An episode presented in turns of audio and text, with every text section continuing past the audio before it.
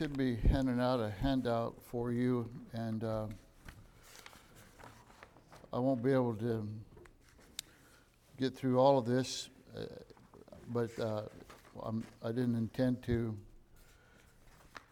There's some of it you can take home and read for yourself. Uh, but I'm kind of uh, trying to figure out what direction we should go, and uh, we're, we're going to look at things, a little series called Things in Dispute uh, for a while, and, and then we'll uh, get more firmed up what, we- what's going to happen over the next couple of months. Um, It looks like we're on um, life support around here today. Uh, uh, Sometimes uh, there's some sicknesses going around. Some people are saying they wish they had the COVID instead of this sickness, I think. But uh, I want to look this morning, uh, begin in the book of Genesis. And we're going to be teaching uh, some things that, uh, in the next couple of weeks, some things that are um, in dispute, uh, that people have different opinions about that, and uh, particularly, in, of course, in relationship to the spiritual things. And we're going to start this morning on this uh, understanding about the Word of God. Is is there really anything different uh, from in this and than the Quran, or this and the writings of of uh, Hindu religions? What makes this book, w- where people who are spiritual have some spiritualness to them, spirituality? What makes their writings uh, inferior to the Bible? Or what makes the Bible? Why do we think the Bible is superior to all other uh, religious writings? And so it's a, it's a matter that is disputed. Of course, the United States has been known uh, as a Christian nation. It was founded on Christian principles. It is anything but a, Christian nation today. It's really an agnostic nation. But there's vast populations of the world who have never read the Bible, uh, don't see any need for reading the Bible, see the Bible as just another religious book written by men. And, uh, and so we're going to look at why uh, some, some things that would encourage us to see that there's something supernatural about uh, the Bible.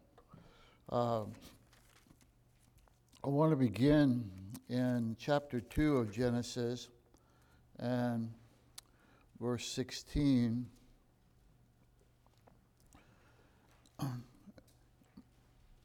Genesis 2:16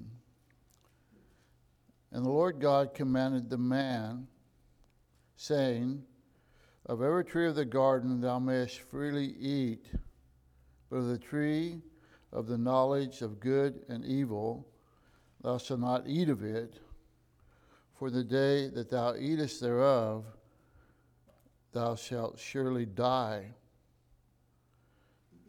and the Lord said, I want you to note here particularly that it was after the Lord said concerning the knowledge of the tree of knowledge of good and evil, it was after that that Eve was created. And the Lord said, It is not good that man should be alone. I'll make him a help met for him. And out of the ground the Lord God formed every beast of the field. Now, when we get over to chapter 3, we have, uh, we have something that's very instructive for us in relationship to uh, questioning, you know, uh, we're, we're, uh, in relationship to questioning God's Word.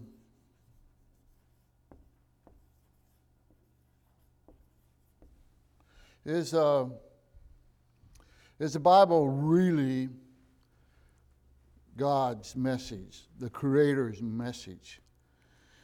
And we have some uh, things taking place here in chapter 3 that should uh, make us wise unto the working of Satan and the world concerning God's Word. And we find here in verse 1 Now the serpent was more subtle than any beast of the field which the Lord God had made, and he said unto the woman, Yea, hath God said, Ye shall not eat of every tree of the garden. It's a question mark. And I, I, I pointed out to you that Adam was first created, then this promise, this, this restriction about eating of the tree was given, and then Eve was created. To just um, show you here that, that Satan didn't come up to Adam and say, Yea, did God say this? Because Adam would say, Are you stupid or something? I was there. He spoke directly to me. He couldn't question what had been spoken directly to him, but Eve hadn't been there. So he approaches through Eve. And he says, Yea, hath God said, Ye shall not eat of every tree of the garden. And then as you see, the, as we go down through there, first of all, in relationship to God's word, people question it. Does that really mean that? Is there really a hell? Is there really a heaven? Is there is the wages of sin really death? That, that is, that's your opinion. Well, I don't really see it that way. Well, we we have this continuing on from the very beginning in the Garden of Eden down to this very day, a questioning of God. Secondly, you'll see that the Word of God is subtracted from he sees, uh, it says here, and the woman said unto the serpent, We may eat of the fruit of the trees of the garden, but of the fruit of the tree which is in the midst of the garden, God has said, Ye shall not eat it, neither shall ye touch it, lest ye die. Uh, when, when God uh, said in chapter 2, he says, um, Okay. In verse, uh, in the Lord God, verse 16, the Lord God commanded the man, saying, Of every tree of the garden thou mayest freely eat. When Eve spoke about that, she said, And the woman said unto the serpent, We may eat of the fruit of the trees of the garden. What God said, he said, he said, he said every except for the one. When Eve, when Eve responded, she said that we may eat of the trees of the garden. It's a subtle uh, subtraction. It's a, it's, a, it's a subtle changing of the Word of God. But it's important to realize that the same takes place today. That people will add to and subtract from. And then you see, as we see here, it was added to in verse 3. But the fruit of the tree which is in the midst of the garden, God has said, Ye shall not eat of it, neither shall ye touch it. And so we we have God's word being added to. There's no place in chapter 2 where it says, Neither shall you touch it. Eve added to that.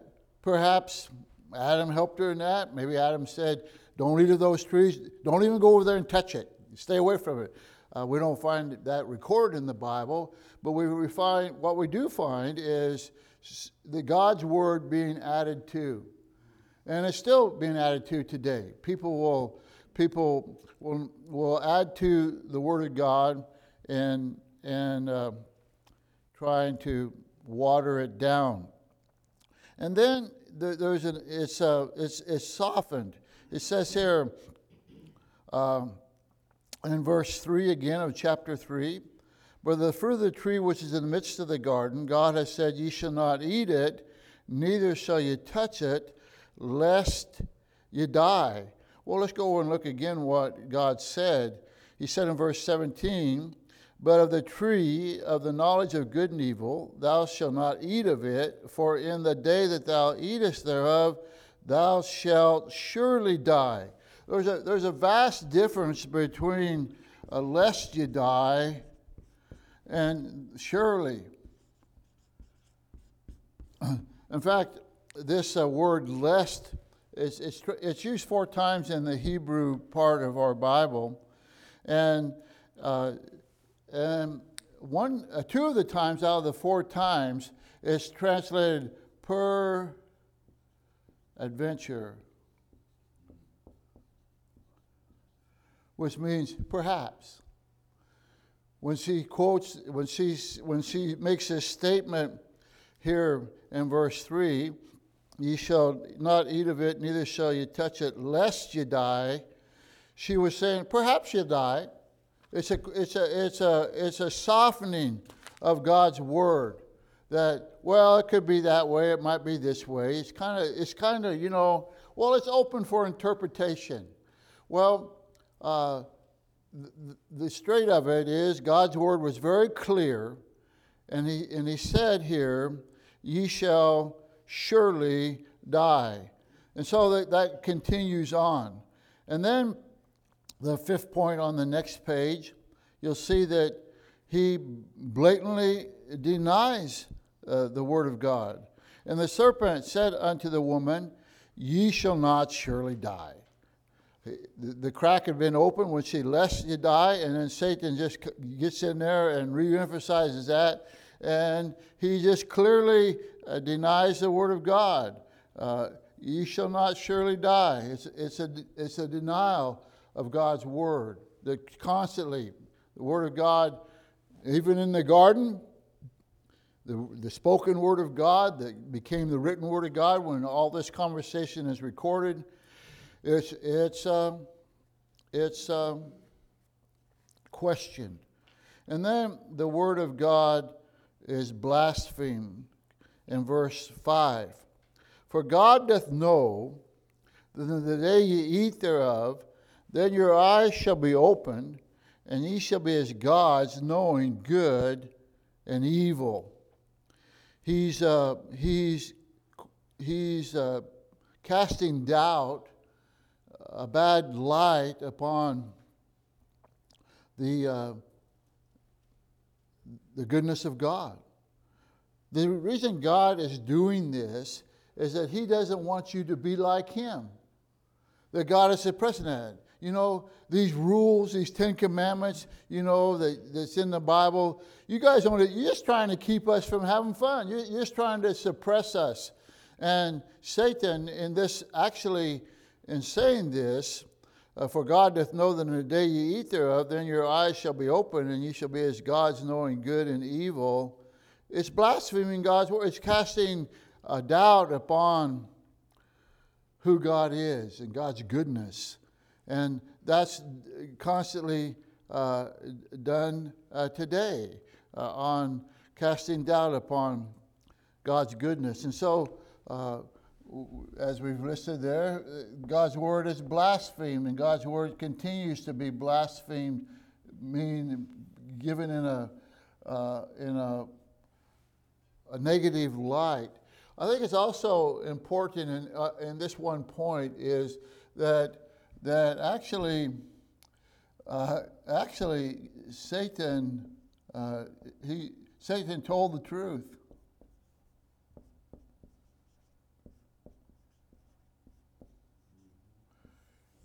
He told the truth. He said, For God doth know that in the day ye eat thereof, then your eyes shall be opened, and ye shall be as gods, little g gods, knowing good and evil. Before this time, the Adam and Eve lived in a state of innocence. There was no good and evil. Uh, Satan was present, and he was evil, but he had not yet influenced Adam and Eve. And when he said here, when he said here that when you, if you eat this fruit, you'll be able to know good and evil. Your eyes shall be open. And actually, as I said, he told the truth, but their, their eyes were open. They knew good and they knew evil, but they couldn't do the good and they couldn't escape the evil. It wasn't to know good in a positive way, but it was to know good in that I'm not accomplishing good. And so, although a true statement, it wasn't the way that he Satan was trying to picture it. That you know you're going to be like God, you're going to be good, you're going to know bad, you're going to be able to make your own decisions, and uh, and it really blasphemed the Lord. And then the final thing there is that uh, they just ignored God's word. And when the woman saw that the tree was good for food, and that it was pleasant to the eyes, desired to be make one wise, she took of the fruit thereof and did eat, and gave unto her husband with her, and he did eat. Um, I don't know. I've always I, I, don't know. I know people make very definitive statements here, but uh, I don't know if Adam was with her until after she ate. I personally don't think he, he, he was. Uh, but nevertheless, Adam, the uh, fall of mankind is not placed at Eve's feet, it is placed at Adam's feet. And he did eat of the fruit knowingly. He knew what God said. His rebellion was the greater rebellion. He knew exactly what God had said. And so I'm simply giving you all that to say that over the centuries since Adam and Eve were created, the, the tactics of Satan haven't changed much. And the questioning concerning God's word uh, continues on. And I give a little illustration here that we go to a doctor and we have a disease that is killing us. And the doctor said, There's there's great hope here. I have, I have the exact remedy. I have some exact medicine. I have exact pills for your cure. And he sets before us seven identical bottles of blue pills. And he says that one of these bottles has the cure for your disease. And all other, the other six bottles are poison. And you say, well, which one should I take? And he says, uh, whatever you want, good luck. Well, that would be barbaric. It would be horrible. It would be unforgivable. It'd be unthinkable that a doctor who has taken a Hippocratic oath to, to uh, help people would do such a thing. What would we think of such a doctor? Well, he'd be a monster. But mankind has inherited, if you want to put it that way, uh, the sinful fallen nature. That by one man sin in the world, and death by sin, and death passed upon all men. And uh, there is a formula uh, for sin. There is a remedy. Acts 4.12, neither is salvation any other, for there is none other name given among men whereby we must be saved. The God so loved the world that he gave his only begotten Son, and whosoever believeth in him shall not perish but have everlasting life. And so to set on the table the writings of Islam, the writings of Hinduism, the writings of the Far Eastern religion, and say, you know, take your pick, whatever you want. And as I say at the bottom, everything else, every other religious writing, but for the Bible, it's poison. It'll claim your soul for an eternity in hell's fires. It's poison. And so we would expect that God would make it very plain that uh, His Word is truth. Sanctify them through Thy Word. Thy Word is truth. You shall know the truth, and the truth will set you free. There's only one writing in our world, in our universe. There's only one writing that's, that's, that's God's Word from the very Creator Himself. The God being who God is and man being who man is, God wanted to have an instrument through which He could communicate to mankind personally. And that's the Bible. We need to, we need to gain a great appreciation for what it is and understand that there's a great attack upon it and that it is that it is disputed today whether the Bible is real or not.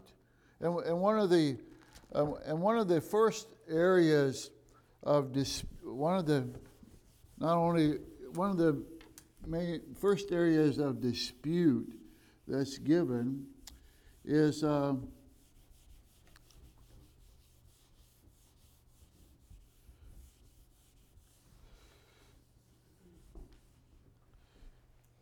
the question is uh, how should I put this?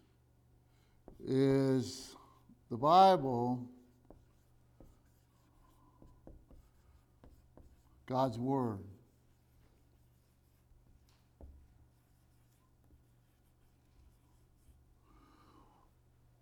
Well, that's a big debate. Some will say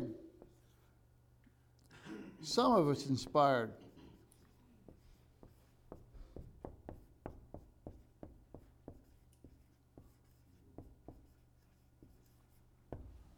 And how do I know what, what's inspired?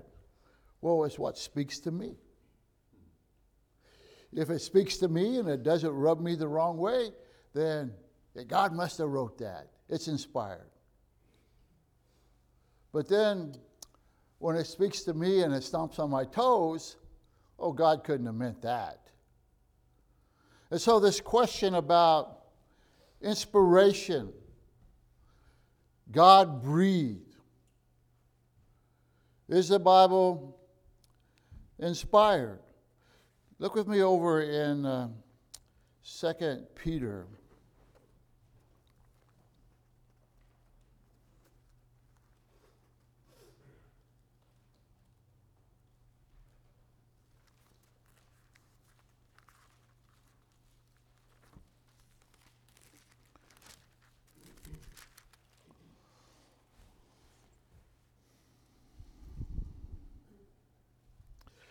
Second Peter chapter 1 and verse 21.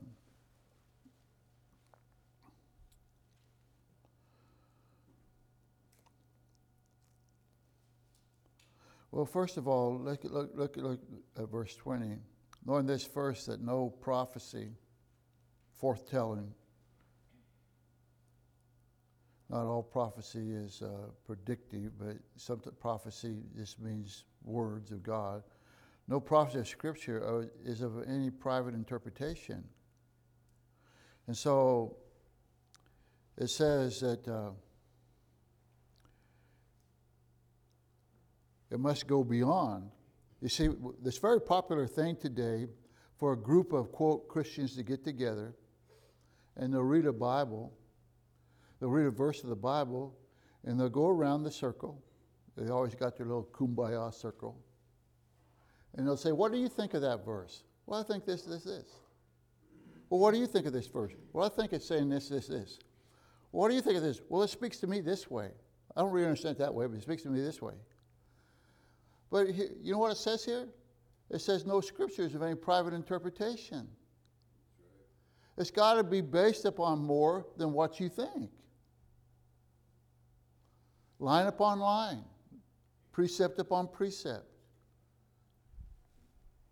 And then he says here, for the prophecy came not in old time by the will of man.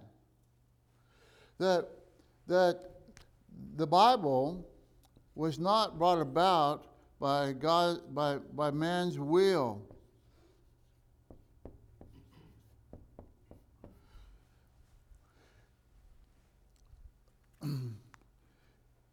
I took a little course. I didn't finish it. There's a course online by a Christian group. I don't know how uh, sound they were, but they had this course on studying the Quran. And it's very obvious in the Quran that Muhammad wrote what he wanted to write. And, he, and sometimes he would contradict in one place of the Quran exactly what he had written in another place of the Quran. And the uh, mullahs have been very creative in explaining all that. But, but uh, he says here in this verse, for the prophecy came not in the old time by the will of man. That God impressed upon a man to write something, and uh, he said, uh, Well, I don't really want to write that. No man's will on what was recorded that is, that is God's word is not playing a factor. You understand that? People look at the Bible as a book written by men that uh, involve their own will. And the Bible claims for itself that that didn't happen. But holy men of God spake as they were moved by the Holy Ghost.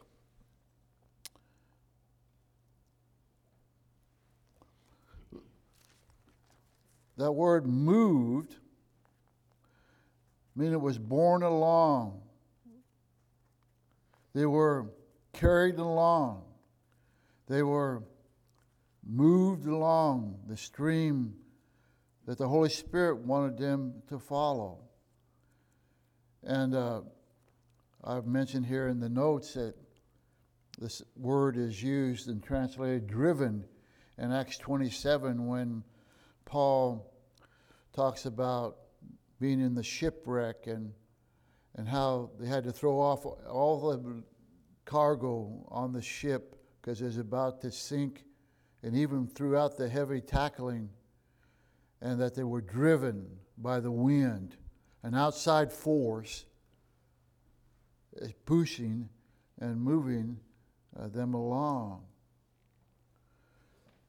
And so you say, well, uh, let me get a, another.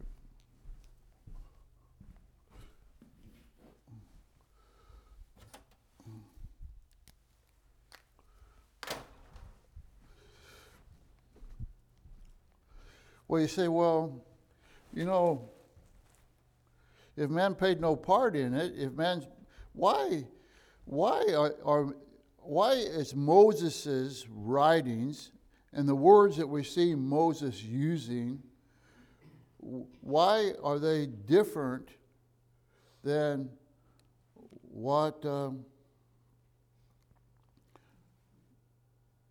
is written in the book of Acts by uh, who wrote Acts? Luke. Uh, Luke, who was a physician, and he uses some terms uh, that were doctor terms. Why do, don't we see mankind creeping out? And and uh, if um,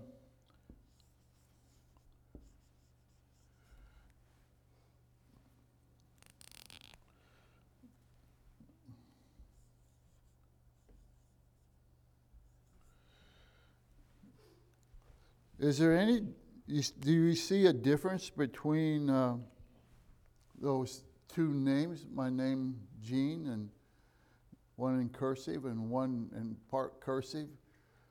Is there a difference? One's blue and one's black. Nevertheless, uh, I wrote it.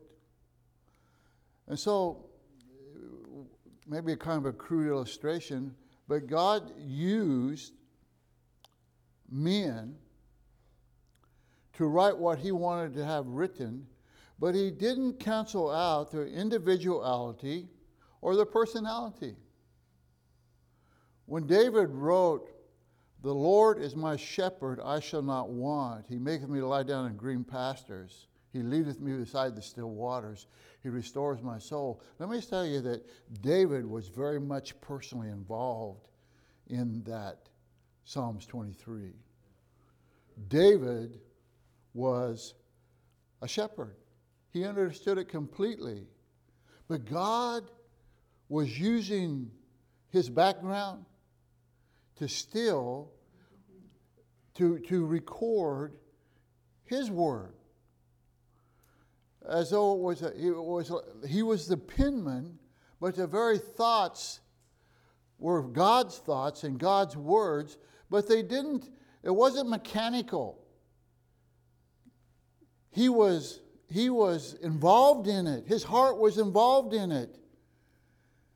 And uh, the, the, the pen and the hand were uniquely tied together but it was God's words. And so uh, I list a number of things here in the center of this page four. All scripture is given by inspiration of God and is profitable for doctrine, for reproof, for correction, for instruction in righteousness. There again, a, a verse that goes along with 2 Peter about inspiration. For the prophecy came not in old time by the will of man. Here again, we uh, use our verse, Second Peter. But holy men of God spake as they were moved by the Holy Ghost. In Second Samuel, the Bible, the man who wrote Second Samuel, the Spirit of the Lord spake by me, and his word was in my tongue. The word of the Lord by the mouth of Jeremiah. The scripture which the Holy Ghost by the mouth of David spake.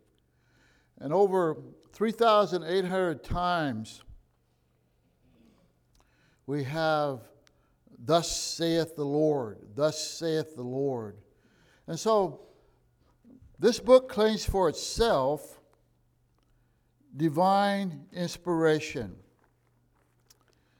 And we're going to go on and see not only does it claim divine inspiration, but it takes with it, it has upon it a supernaturalness. And one of the first things that we'll look at here, in, in it being supernatural, is that it's a book that's indestructible. Uh, from the very beginning, we saw how Satan tried to influence Eve, directly contradicted God's word. An attack upon God's word is real. But it's, it's indestructible. It's still here. In the year 2021, we have in our hymn book a song that says the Bible stands though the hills may crumble. Uh, the Bible stands. The Bible's still here. The first example I give you the Roman Emperor Diocletian, who was just a century after, a century or two after um, Christ, he decreed that every Bible should be destroyed. He had been told that he could destroy the Bible, he would destroy Christianity because Christians are a people of the book. What a great, what a great uh, testimony of Christians, huh? That they're people of the book.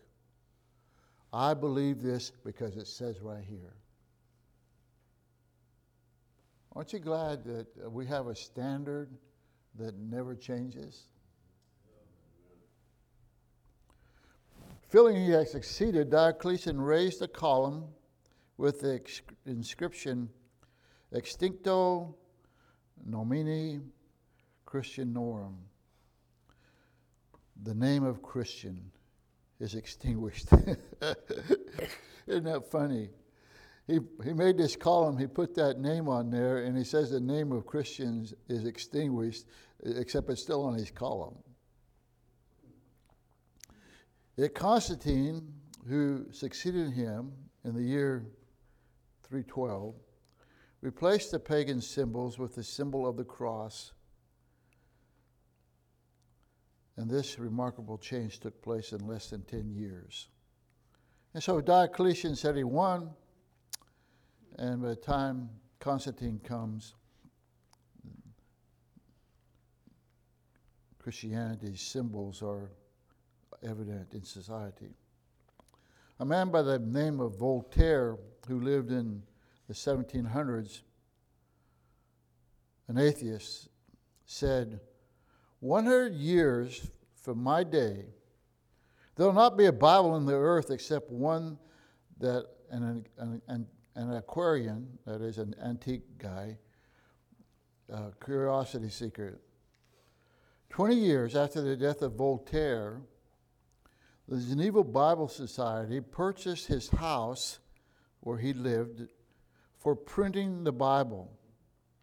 It later became the, the headquarters in Paris for the British Foreign Bible Society, which stored and distributed Bibles throughout Europe. And so Voltaire says, after 100 years after I die, the Bible won't even exist anymore. But less than 100 years, they were printing it in his house that he lived in. Well, it's a testimony of the indestructibility of the Bible. The grass withereth and the flower fadeth, but the word of God stands forever. Another, another uh, thing uh, that shows us the credibility of the Bible, it's its uniqueness in its accuracy of prophecy. There have been many, uh, Edgar Cayce, uh, Nostradamus, uh, there's been many who have predicted the future. And, uh, and there's been some that's given them credibility. But it's, uh, shallow. Their prophecies were like this I predict, I'm going to become a prophet here. I predict there are at least 10 earthquakes in Alaska in 2022. Write it down. Well, sometimes there's 10 earthquakes in Alaska in one day. And so the, the, the uh, prophecies were very uh, general. But the prophecies of the Bible are very specific. That Jesus is going to be born in Bethlehem.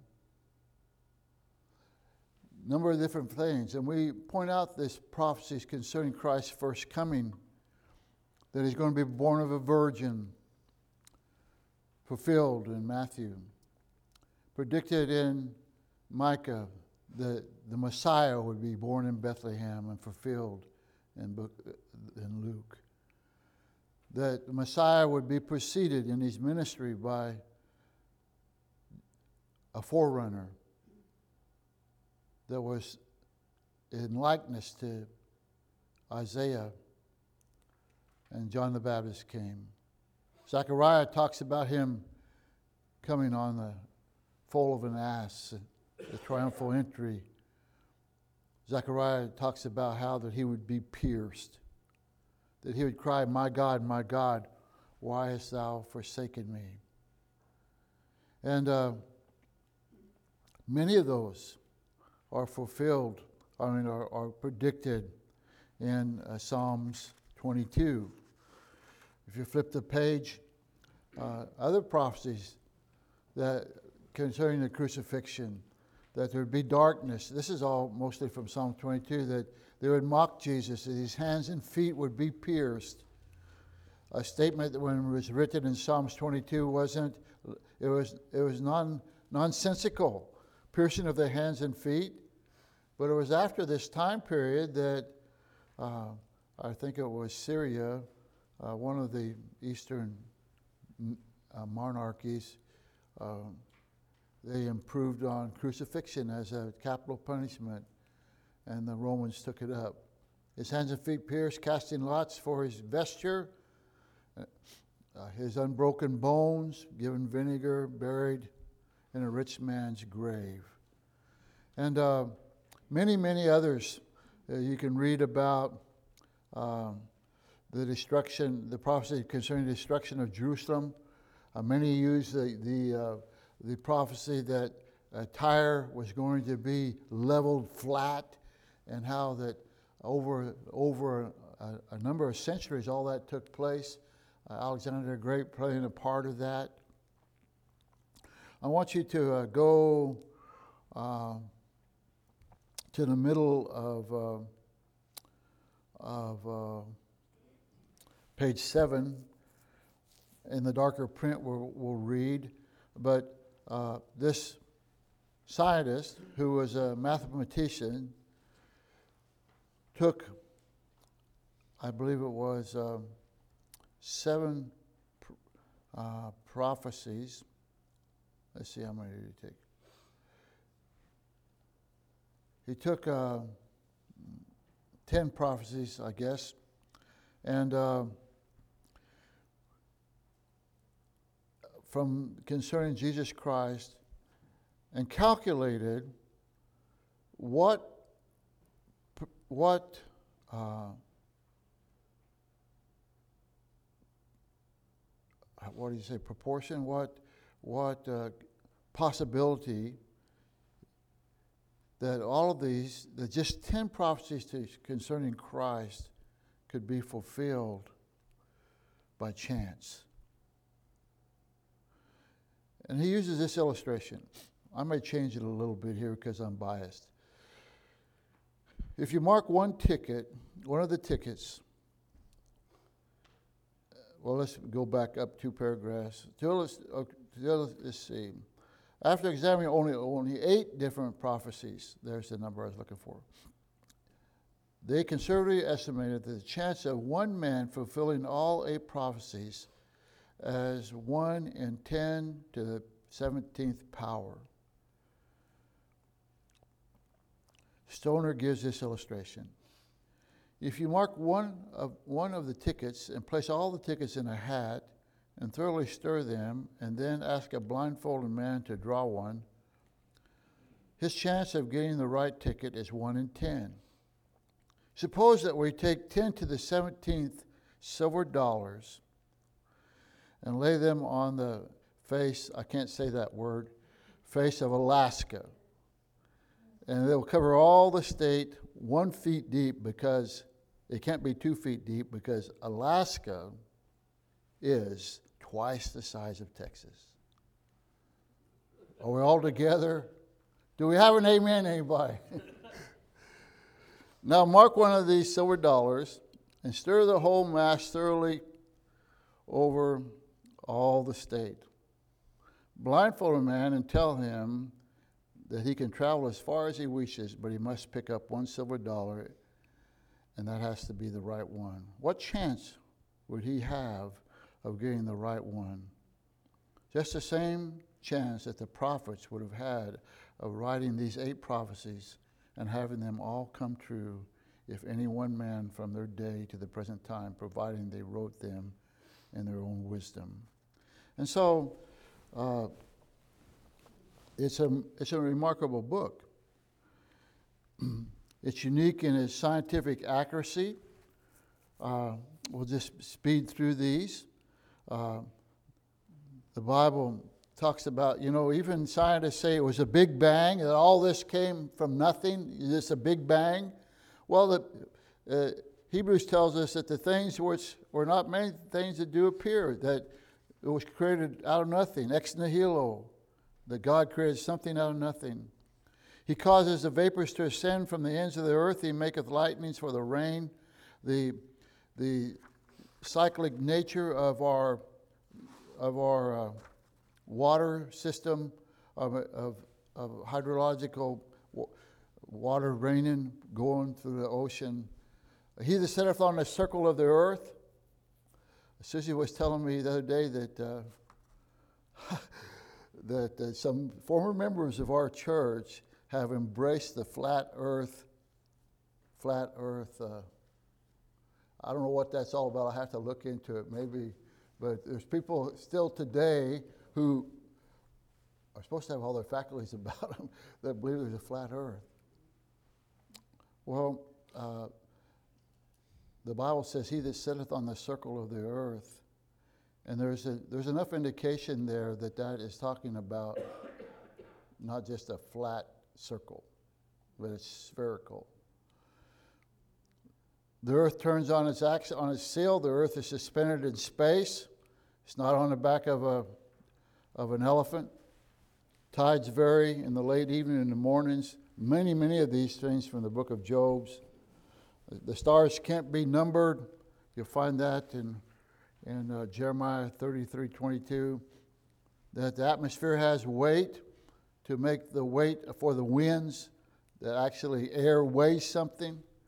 Stars travel in a certain path, that actually not every star uh, revolves around the sun, and actually, even in our own solar system, there are rogue stars that, that go across the solar system and not revolving uh, evol- revolving around the sun.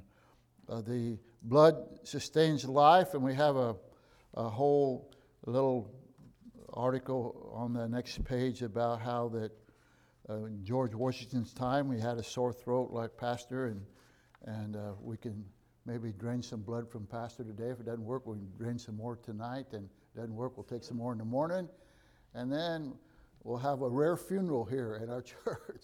well, that's what happened. They took his blood, took his blood, took his blood, and it killed him. And now we know, hey, you want to try to keep that blood in you. And back then, they took it. Stars, different multitude. There's a much, number of things you can read there. You can read about Maury, Matthew Maury, who in the 1800s read the Bible, how there was paths in the sea. He begins to study that. He, he found the Humboldt Current.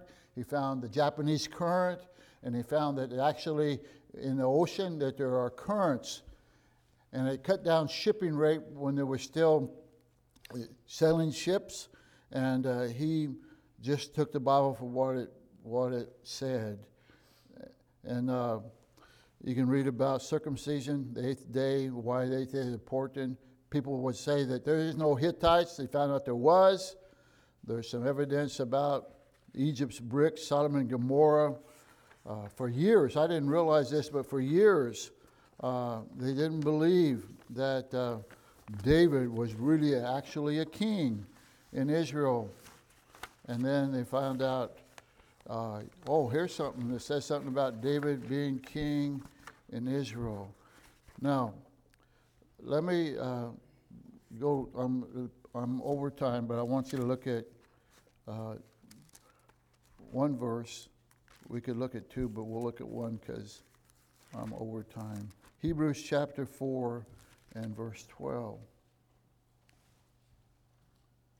And so I've given you some of the how the Bible is being questioned and being attacked.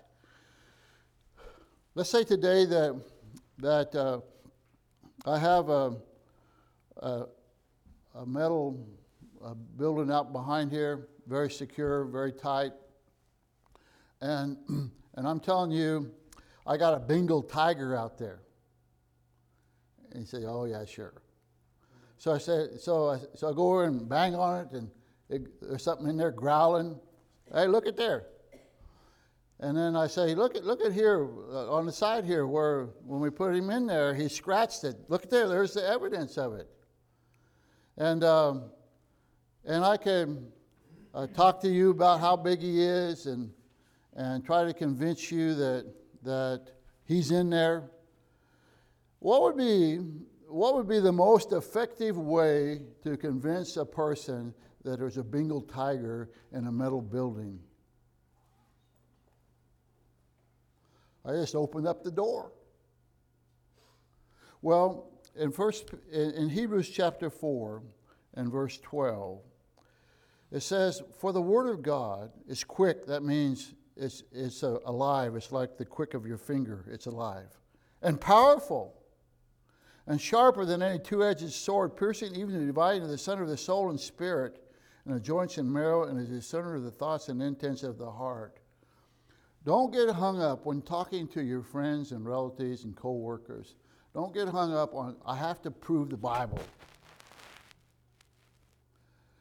Just open the door and let it out. And God's word will not return void, Isaiah 55 says. We have great evidences and great uh, material to, to, to show the uniqueness of the Bible that it's from God. But listen, when I open that door of the Bengal tiger, I don't have to say, stay back there, I'll protect you, I'll take care of you. No, I just got to get out of the way. And if we'll give the Word of God out, it'll work. It'll work. God promises it'll work. Okay? All right. You're dismissed.